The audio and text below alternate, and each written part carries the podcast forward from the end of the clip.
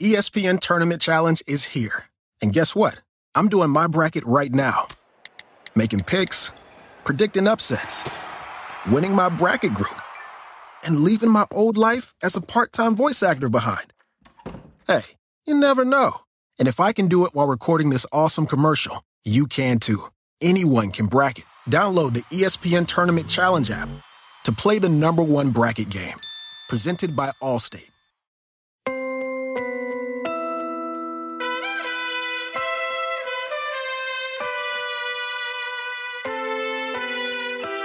Hello and welcome to 30 for 30 podcast from ESPN Films and ESPN Audio. My name is Jody Avirgan. Today, the winding path to Nomo Mania. Hideo Nomo took baseball by storm in 1995, seeming to appear out of nowhere with a crazy windup and unhittable stuff. Lately, of course, Japanese born players have thrived in Major League Baseball. Ichiro Suzuki, Hideki Matsui, and Shohei Ohtani, to name just a few.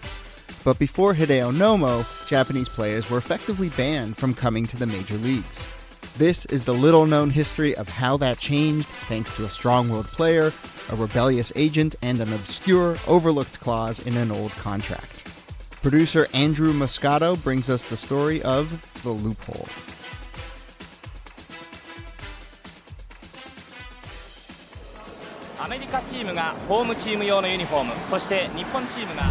Every guy that came up to the plate when I'm on the mound, it would get so noisy, and then the whole stadium would kind of rise up and everybody would get into it.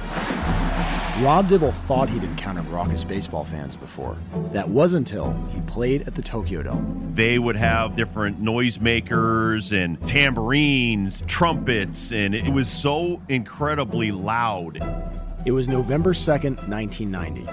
Just two weeks before, Dibble, a hard throwing reliever, had helped the Cincinnati Reds win the World Series. Now he found himself pitching in a very different kind of World Series.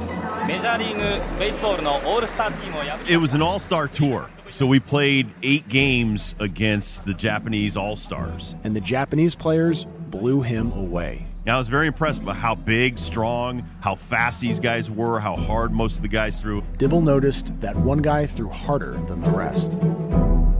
Nomo, the rookie phenom from the Kintetsu Buffaloes, here pitching to Julio Franco. Hideo Nomo was a 22 year old rookie who led the Japanese league in strikeouts and was both Rookie of the Year and Most Valuable Player. The Americans would soon learn why.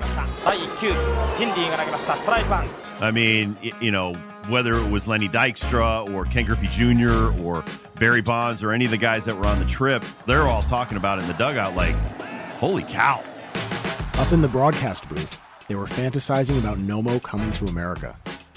Oh, we'd love to have him. I think he'd be a starter for us right now and do a terrific job. I think they'd want him up on the big club real quick.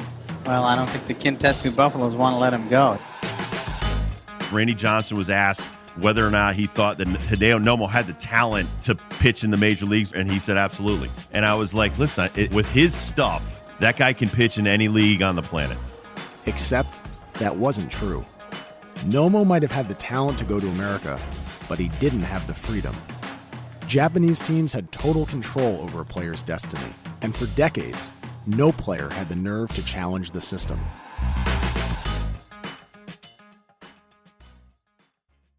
Hideo Nomo never shied away from a challenge, even as a kid. Well, he was a big guy, so he was always breaking up fights and protecting the smaller kids. Robert Whiting is a historian who has lived in Japan for over 50 years and written several books on Japanese baseball. I mean, when you're big, you learn people don't push you around. This is Nomo in a rare 1997 interview on Japanese television, remembering his childhood in Osaka.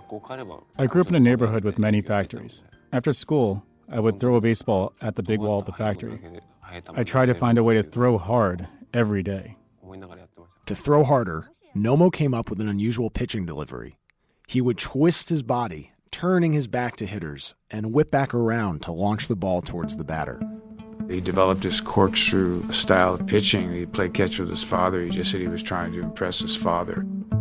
See how much his speed would increase with that kind of windup. By the time he turned 20, Nomo was one of the country's most exciting young players. I think I pitched against Nomo like two or three times. Shigetoshi Hasegawa was a starting pitcher on a rival club. Honestly, I didn't want to pitch against him. His ERA was the kind of two point some. Competitors on the field, Nomo and Hasegawa became friends off of it. They soon discovered they shared the same goal to pitch in the major leagues. We are talking about it all the time. Someday we're gonna get onto the mound. That time, that was a 90, nobody thinking about it. It was just a dream. Of course, team may say, don't be ridiculous or something, you know, you're not gonna make it. One reason this dream seemed so ridiculous was because Nomo, Hasegawa, and their fellow players all knew the story of Masanori Murakami. The Tokyo Giants pay a visit for a preseason exhibition contest. Back in the 1960s, teams in the Nippon Professional Baseball League, or NPB for short, sent prospects to develop in the American minor leagues. Murakami, a promising pitcher for the Nankai Hawks, was one of them. When Murakami was called up to the San Francisco Giants in September 1964, it was a dream come true. Everyone on the team was gathered in the clubhouse and they said, Congratulations, congratulations, congratulations. As the season wound down, San Francisco did what they could to keep this Japanese phenom stateside. And the Giants sent a check for $10,000 to the Nankai Hawks. Murakami's team felt they had been double crossed. And the Nankai Hawks front office went berserk. San Francisco was supposed to help the Hawks develop players, not poach them. Murakami was dubbed a greedy traitor by the press, and he eventually bowed to pressure, returning to Japan in 1966. His American dream was over, relegated to a footnote in baseball history. To defy custom and tradition was a really difficult thing. When Murakami returned to Japan, the decision to leave America continued to haunt him. He recalls hearing the song, I Left My Heart in San Francisco, while out with a friend. A waitress at the bar was like, Are you crying? His friend offered to talk to the general manager to see if Murakami could go back to the U.S. No, I've made a promise, but the truth is, I want to play in America. Japanese players were already on an island. But after Murakami, team owners built a wall between them and the major leagues. The free exchange of cultures and players was over. The Japanese and Americans hammered out what they called a working agreement, in which both sides would keep their hands off of each other's players, and no Japanese went to the States again in the years after the 1990 All Star game against Rob Dibble and the other big leaguers, Hideo Nomo was still as dominant as ever, leading the league in wins three seasons in a row. But in 1994, Nomo's team, the Kintetsu Buffaloes, hired a new manager, Keiichi Suzuki. Suzuki was a Hall of Fame pitcher, but also a real hard ass. And his philosophy was a pitcher should pitch until his arm falls off, and that the best way to cure a sore arm is to go out and throw more. So he figured if he could do it, then everybody else could. Suzuki represented an old school Japanese coaching style that Nomo had always resisted. Coaches were very strict. They put more emphasis on attitude and choice of words than what you do in practice. Kozo Abe is a longtime Tokyo sports editor. It's it's Japanese traditional way of karate and uh, judo. Where teacher says do this way, and if you don't do that, teacher will get mad. That's Japanese culture. Nomo's obedience to Suzuki landed him on the disabled list for most of the season. Nomo said his right arm hurt so much he had to drive his car with his left hand. So that animosity towards Suzuki was the start of it all. Nomo had had enough. He wanted out of Japanese baseball. The only question he had was how. Around this time, a young lawyer from California was in Tokyo on business. My name is Jean Afterman. I'm the Senior Vice President and Assistant General Manager of the New York Yankees. But back then, Jean was fresh out of law school, getting her first taste of Japanese baseball. It was the Tokyo Dome. The place was packed. It's like watching a Major League Baseball game, only the atmosphere was maybe better. She had been invited by one of her clients, a 36 year old Japanese baseball agent named Don Nomura. Don, you know, he's brash, he was young, he dressed in a very kind of hip fashion. He probably didn't act very quote unquote Japanese because he wasn't afraid to speak his mind. As they watched from the stands, Jean marveled at the high quality of play. And I didn't understand why there weren't Japanese baseball players playing in the United States. And Don said to me, Well, you know, it's interesting that you ask. Don told Jean about Masanori Murakami in the 1967 working agreement, the one that prohibited professional Japanese players from coming to the United States. And being a fairly newly minted lawyer, I said to him, Well, that doesn't seem legal. And uh, he said, I've been looking for a long time for a player who will challenge the system. Don Nomura never had much use for the system. Or maybe it was the other way around. When I was growing up, I felt Japanese, but people don't treat me like Japanese because I don't look Japanese. Thanks to his American father, Don was a redhead, and it was tough being a mixed race kid in Japan. There's a lot of segregation, prejudice, especially when I spoke English. So I had a lot of fights growing up with the local kids. Don's rebel nature got him expelled from high school, by then, his mother had married Katsuya Nomura, a Japanese Hall of Fame catcher who encouraged his stepson to play baseball. In the late 70s, Don signed a minor league contract with the Yakult Swallows, a team based in Tokyo. You briefly describe for us what your playing career was like. Uh, crappy.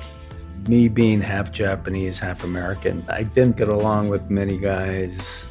Like Hideo Nomo, Don chafed at Japan's rigid baseball culture after a short playing career, he moved to Southern California where he became a sports agent. Don learned about free agency, salary arbitration, collective bargaining, things that were commonplace in Major League Baseball but barely existed in NPB. In Japan, once you're in the club, you're basically locked in forever. Don decided he would return home and go to bat for players that were being taken advantage of. How common were baseball agents or player agents? No, there was none in Japan. Don Nomura was the first one. Agents were unheard of, you know, because that was a sign of greed on the part of the player that you need somebody to negotiate your contract. What you're supposed to do is take what the team offers you. Japanese players were tied to a draconian contract, which, believe it or not, was just a translated version of a decades old American contract, one that gave team owners almost complete control. As Don explained all this to Jean Afterman at the Tokyo Dome, he told her he was on a mission to find a player with the guts to challenge the system. Don was saying the particular player had to have a certain kind of courage, had to be able to withstand everything that would come. At the time, there was a Japanese saying that the nail that sticks up gets hammered down. It was only a matter of time before Don Nomura, the renegade agent, and Hideo Nomo, the frustrated pitcher, found each other. I heard through the grapevine that he wanted to go to the States. So we met in Tokyo in a coffee shop. Nomo wanted to learn all he could about Major League Baseball. He asked me questions What's it like in the major leagues? What kind of practice they do? Don worried that the longer Nomo stayed in Japan, the more he risked blowing out his arm. One game I saw him pitch 192 pitches, and the team was winning 8 to 1. And he had like 13 strikeouts and 12 walks. They were in last place. He still had to throw a complete game. Nomo didn't need much convincing. And he says, Nomura-san, I'm going to the States next year, so please find a way to get there. He's very unlike Japanese was he was very straightforward of what he said and what he wanted to do. He says, just find a way to get me over there. Now it was up to Don to deliver. He roped in his lawyer, Jean Afterman, to help. Don and I did it in our off hours. Like, we had a day job, both of us. After 5 p.m., we, we worked on bringing Hideo Nomo to, to Major League Baseball. They started by reading the U.S. Japan Working Agreement. Don was surprised to discover that the language banning Japanese players from going to MLB only applied to active players. Don had a flash of insight. Nomo needed to retire. If he's retired, he can probably play overseas. Maybe this is the loophole. The loophole was this big Swiss cheese hole that you drive a Mack truck through. And I, I remember the two of us thinking, like, it can't be that easy. it wasn't. Don and Jean still had to figure out how Nomo could retire early. They turn next to the Japanese players contract. We're probably the only agents that read cover to cover, and let me tell you, that is tough reading. All right. All right, here it is. Hold on, hold on, hold on. So, Article 59 was a voluntarily retired player. So, if a player petitions the cancellation of his contract during the participation of reservation, such a case, the player is announced as a voluntarily retired player by the president of the league, and the voluntary retired player becomes a free contract player. And I said, Hideo, I think we found a way to take you to the United States. Nomo would have to be placed on a so called voluntarily retired list. But getting on that list wasn't as simple as the name suggested. Voluntary retired player doesn't mean that, oh, I want to retire, so you're on a voluntary retired list. They, they won't let you retire until the club basically says okay.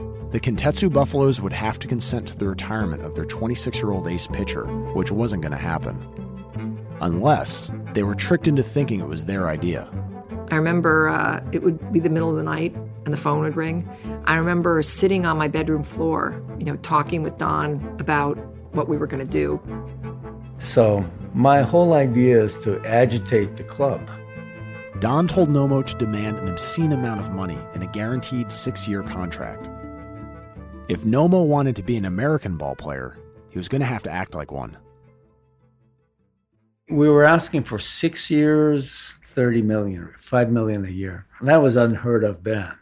In November 1994, Don and Nomo showed up at the Kintetsu Buffalo's offices in Osaka. The Maeda, the president, uh, he looks at me and he says, Mr. Nomura, what are you doing? I said, I represent Hideo Nomo. He says, Well, we don't accept agents. So please leave. So Hideo goes, okay, If he has to leave, I'm leaving too. Yasuo Maeda, the team president, was not about to be pushed around by a player and his agent. And the president just grabs his arm, says, No, you can't leave. Then Nomo said, No, I'm leaving. So I told him, Why don't you stay? I'll step out of the room, talk to him, and just keep in mind what we talked about.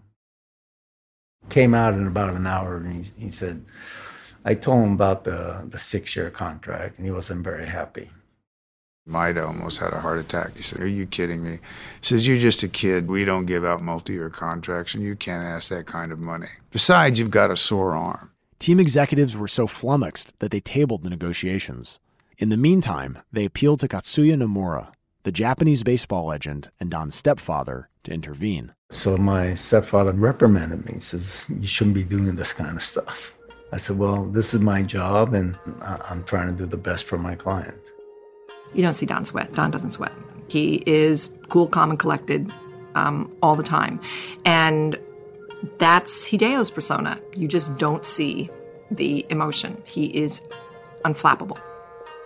About a month later, they returned to the team offices in Osaka with the same demands. I said, I bet my last coin that they're going to get pissed off and say no. And if we keep agitating, they're going to threaten you, you know, basically retiring. To team executives, early retirement was a way to punish Nomo's disrespect. They had no idea they were being played.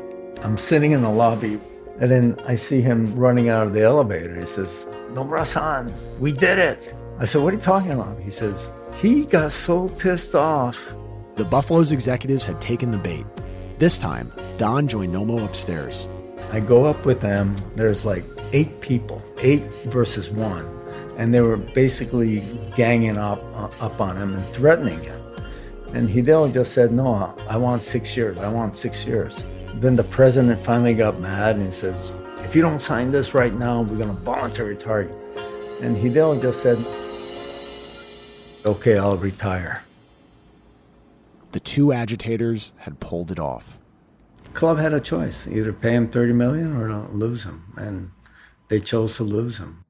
It took 30 years for a Japanese ball player to do what Masanori Murakami couldn't, or wouldn't, act out of self interest to realize his dream of playing in America.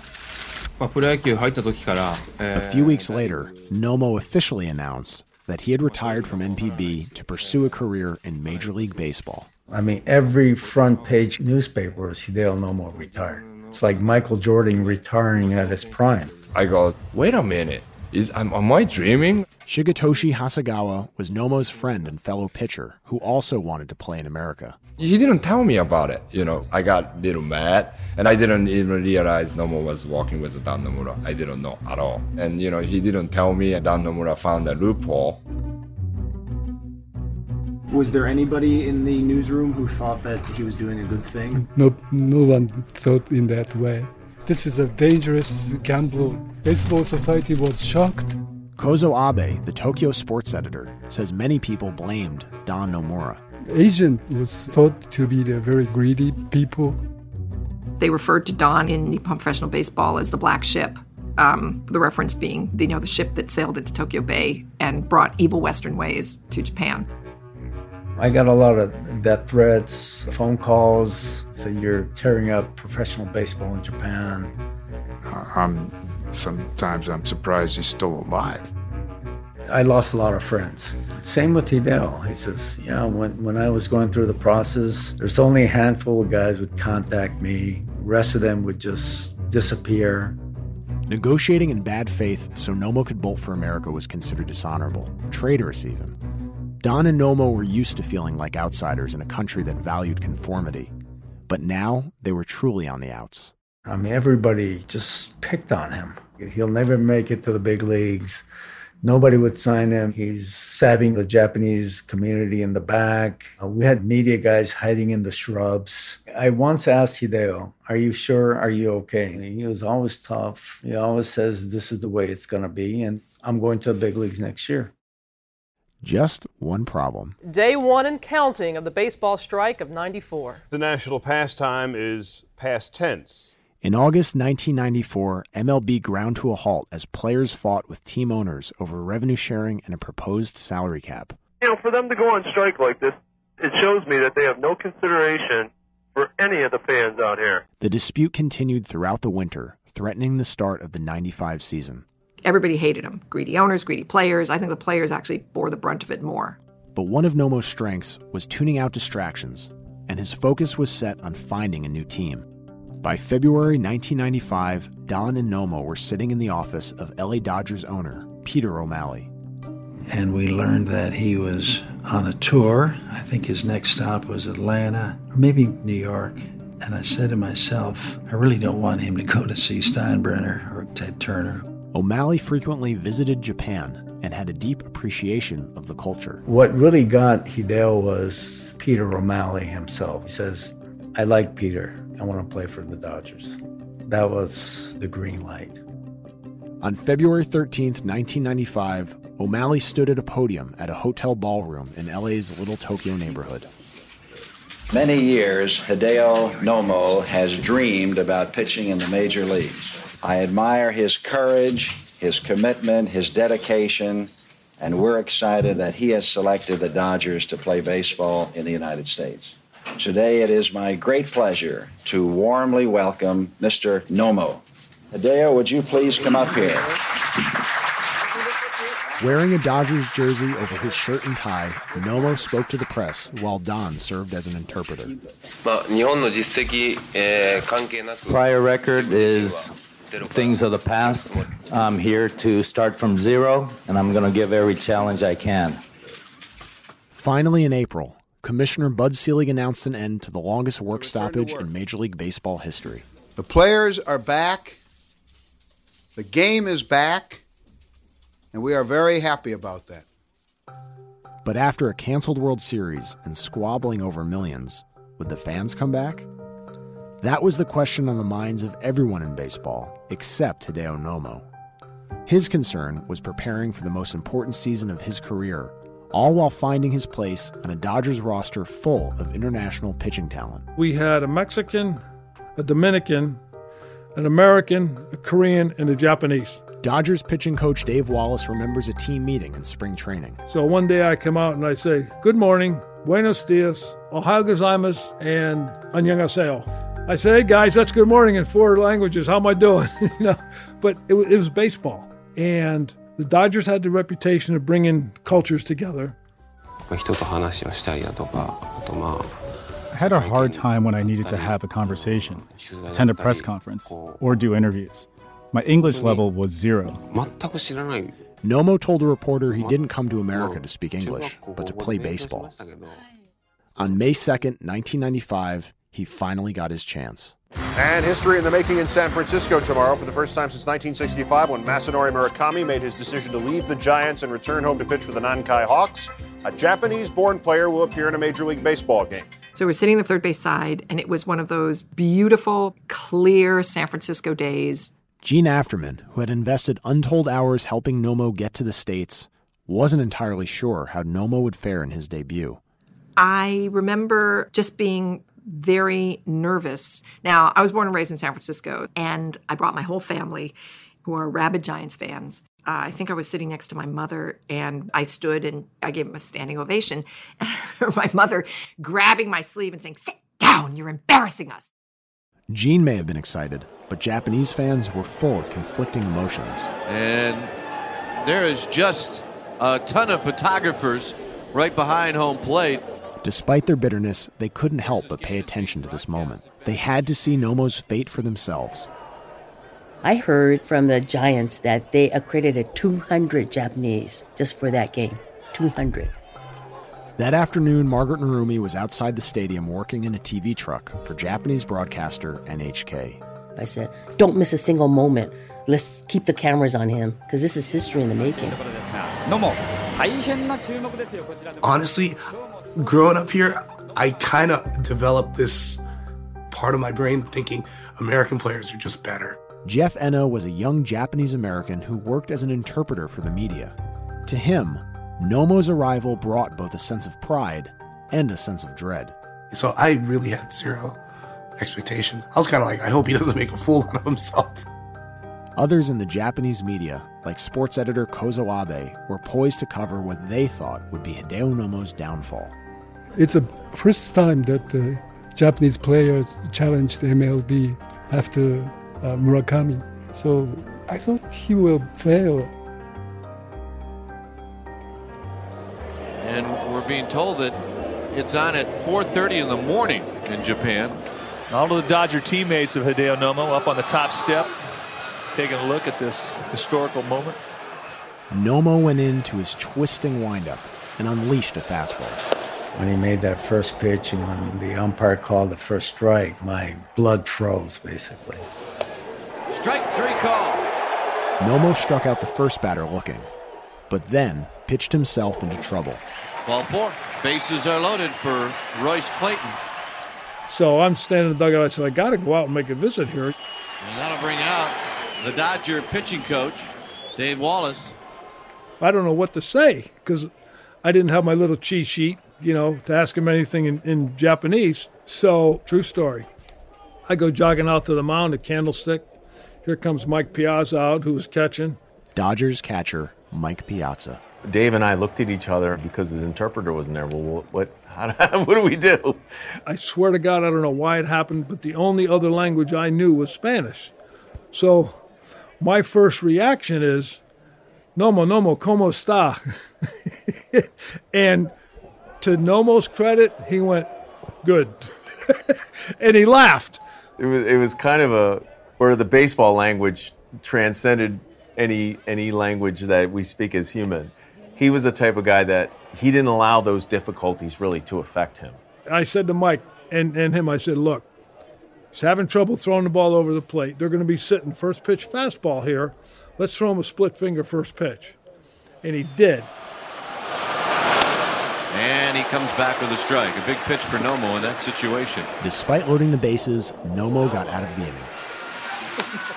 Swing and a miss. He struck him out. There was nothing jittery about Hideo. There was, I got this.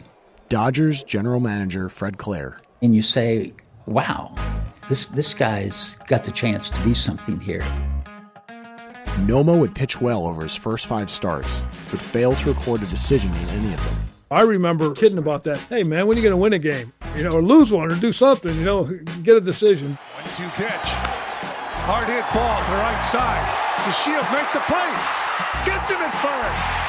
Fine play by Delino DeShields. A month after his major league debut, Hideo Nomo finally recorded his first win on June 2nd when the Dodgers beat the New York Mets 2 1. Hideo Nomo gets his first victory here in the United States in Major League Baseball. When he got his first win, I think the whole thing just changed. Then it became more of a fairy tale. Here's the pitch. He strikes him out. Whoa! Nomo with 11 strikeouts. Hideo wins his second of the year. Man, this guy's got some pretty good stuff. The way Nomo's been going lately, he is mighty tough. And Nomo has now retired 13 consecutive Giants. I can recall it when he would pitch, the individual cameras lighting up the stadium. All eyes and all cameras are focused on Hideo Nomo. About once a decade, a pitching phenom makes his mark on Major League Baseball. And now in the 90s, it's Nomo, whose wind-up delivery and the finished product is turning heads on both sides of the Pacific. In the month of June, Nomo won six games in a row. During that stretch, he led the National League in strikeouts and broke Dodger pitching records previously held by Sandy Koufax. The same corkscrew motion that Nomo developed to impress his father was now slaying the best hitters in the world. The press used the word tornado, the way he twisted and turned. Damn, that's funky, isn't it? He just basically turned his back to home plate. After he puts the ball behind his back, you really don't see it again until it's halfway on you. Almost like a slow snake coiling, and then the ball was already at the plate. Well, my hitters were coming back saying that they couldn't find the ball. Hitting looks real easy when you're watching on videotape and you get in the box. And all of a sudden it was there. You realize why guys were looking pretty bad. And Nomo threw it right by him. The tornado. Tornado. Tornado. Tornado. The tornado. That was the first thing I noticed about him. Growing up in that time, and I think every little leaguer probably like did the Nomo, you know. I remember going to games, I would hear people say that song, that Nomo, Mr. Nice Guy. They are roaring here at Dodger Stadium.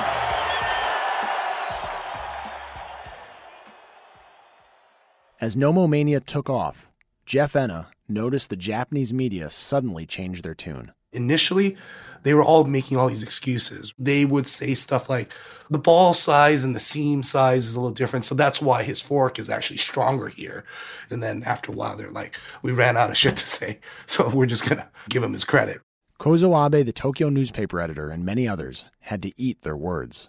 Oh, I'm sorry, we were mistaken. Once he starts winning, okay, his intention was uh, correct, it w- was good, and all of a sudden he's a national hero. What surprised me was how quickly it turned around. It was just like an instant. The entire mood of the nation just changed. They talked about the idea how Japan has been validated as a country. On the other side of the world, Hideo Nomo was must see TV. Well, they're loving it in Japan. That's nine strikeouts. Baseball historian and longtime Tokyo resident Robert Whiting remembers watching Nomo on giant outdoor screens. At all these hubs around the city, people just stop. Look at that. My God, that's a Japanese pitcher on the mound in the major leagues with the Dodgers uniform on, and he's striking out Barry Bonds. My God, can you believe it? Find out this evening why Los Angeles Dodgers fans have been overheard hollering Sanshin. It's the Japanese word for strikeout. And the man they've been shouting at is currently leading the National League in Sanshin and was named today as the National League's starting pitcher for tomorrow night's All Star game. Here's a Japanese import nobody is arguing about. Five years after impressing Randy Johnson in the U.S. Japan All Star Tour, Nomo is now facing him in the MLB All Star game. I got a call from the foreign ministry and says our prime minister wants to congratulate Mr. Hideo. Would he be available on the phone? So I, I talked to Hideo and says, I don't want to talk to him. And I, I called the foreign minister back and I said, he does not want to talk to the prime minister. He says, why? You just don't want to. Because when he left Japan, you know, they, they talked so much negative and now they're, you know, kissing his ass. Nomo was still sore about how he had been treated back home, as he told ESPN's Roy Firestone at the time. American baseball is one word. Fun. Japanese baseball? One word. It's hard to say, it's difficult to express. Will you ever go back to Japan to play again?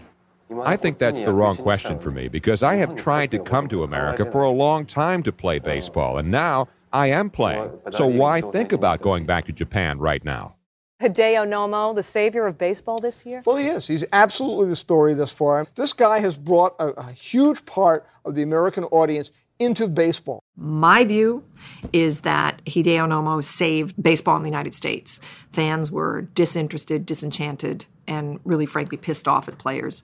And here comes Hideo Nomo, you know, with that tornado windup, and everything was great about him. Back in May, only 16,000 people showed up to Candlestick for Nomo's debut. But when he and the Dodgers returned on August 5th, the stadium was packed with over 43,000 fans. Here we go with flashbulbs popping all over the stadium. A Super Bowl type of atmosphere. It was a magical night for many reasons. The year before, the Giants had intended to honor Masanori Murakami, the accidental pioneer of Japanese baseball, on the 30th anniversary of his Major League debut. But the celebration had been postponed due to the strike. In a strange twist of fate, the makeup date had been rescheduled for this night, August 5th, 1995. And of all things, the Dodgers wind up with Hideo Nomo on the roster and pitching tonight. Murakami was honored here before the game, and it's it's irony of ironies. Murakami pitched with the Giants 30 years ago, and went back to Japan. And you know, you wonder about Hideo Nomo. But what the broadcasters failed to mention was why Murakami went back. He left MLB not because he lacked talent, but out of a deep sense of cultural obedience. Amid the elation of Nomo mania, few realized what had transpired for a Japanese player to make it back to the majors all those years later. People really admire people who stand up and defy the system. Not in Japan. That's not admired at all. And so Americans don't really understand how difficult it was for them to do it. Just like the hate of the entire nation was coming down upon these people. And it really took a lot of guts, courage, heart to withstand all that.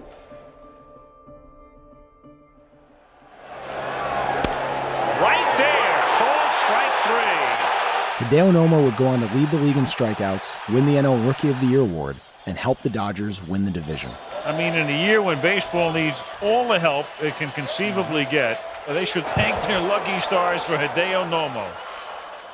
Nomo ultimately tossed two no hitters in a successful 13 year career. But his real legacy can be seen in all that came after. After Nomo, wait a minute, they start thinking maybe I can go to the United States too. Shigetoshi Hasegawa, Nomo's friendly rival, fulfilled his dreams of pitching in the major leagues too, and went on to be an all star for the Seattle Mariners. So that's because of Nomo. With more players utilizing the loophole, Japanese baseball owners finally agreed to give their players more freedom. In 2000, a transfer market was established for MLB clubs to bid for the rights to professional Japanese players. You know, you need to make change in a system that's unjust or unfair. Players no longer endure the intense criticism Nomo faced all those years ago. Today, fans expect their team's best players to someday represent Japan and prove themselves in Major League Baseball. Hideo Nomo, he's a guy really that is a pioneer. Nomo's former teammate Mike Piazza. He was the right guy at the right time to deal with the pressures and expectations. But Nomo couldn't have done it without Don Nomura. He trusted me and we came through. And I don't want to say this, but maybe the doors were closed if he didn't succeed. And his success really paved, paved the way for other Japanese players. And Ichiro given a standing ovation. And here's Daisuke Matsuzaka. Strikeout number eight for Arabu. A grand slam for Hideki Matsui. Strike three called. Heck of a way to finish the night off for you, Darvish. Tanaka sneaks a 95 mile an hour fastball. Gone! Big fly, Otani-san!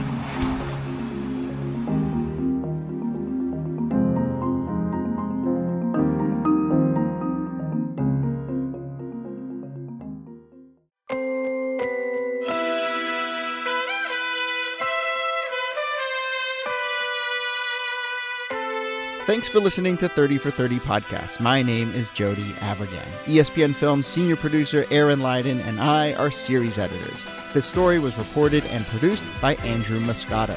The senior producer and sound designer for this episode was Derek John. Additional editing and producing by 30 for 30's Ryan Nantel. Our very own Mitra Kaboli provided engineering support. Vin DeAnton served as associate producer, Taylor Barfield and Sean Mercer as production assistants. Later this week, we'll be sharing a bonus conversation between me and producer Andrew Moscato and, this is fun, former Major League Baseball and NPB manager Bobby Valentine, Bobby V, who helped produce this episode. He'll be here as well, so keep your ears out for that. Our 30 for 30 podcast team also includes Keith Romer, Julia Lowry Henderson, and Andrew Mambo. We had voiceover work from Fred Katayama and Adam Morowaki. Production support from Shun Nakasone and Kate McAuliffe. Fact checking was provided by Roger Jackson and archival research from Jason Healig and Jennifer Thorpe. Executive producers for this episode were Bobby Valentine, Doug Lorenz, and Robbie Singh. Connor Schell, Rob King, and Libby Geist are executive producers for ESPN Films. Our development team is Adam Newhouse and Jenna Anthony. The ESPN Films team includes Deirdre Fenton, Kath Sankey, Louise Argianis, Maria Delgado, Tom Picard, Paul Williard, Eve Wolf, and Alex Bowen. The ESPN audio team includes Trog Keller, Tom Ricks, Megan Judge, Pete Giannissini, Ryan Grana, Devin McGowan, and Elizabeth Bierman. ESPN studio support from Ryan Hurley, Ray Dinahan, RJ Santillo, and Rodney Belizer. Special thanks to Steve Brenner, AC Kurogi, Tommy Lasorda, Michael Lurch, Hidekazu Metsuyama, Masayuki Okamura, Koji Takaishi, Tony Chow, Mitchell Clements, Linda Trantudavan, and Laura Hernandez. Our theme music was composed by Hrishikesh Hirway, host of the Song Exploder podcast. On our website, there's a transcript of this and all of our episodes and lots more, so go check it out, 30for30podcast.com. Be sure to subscribe to 30 for 30 in the ESPN app, Apple Podcasts, Google Podcasts, or wherever you listen. We'll be back soon with more 30 for 30.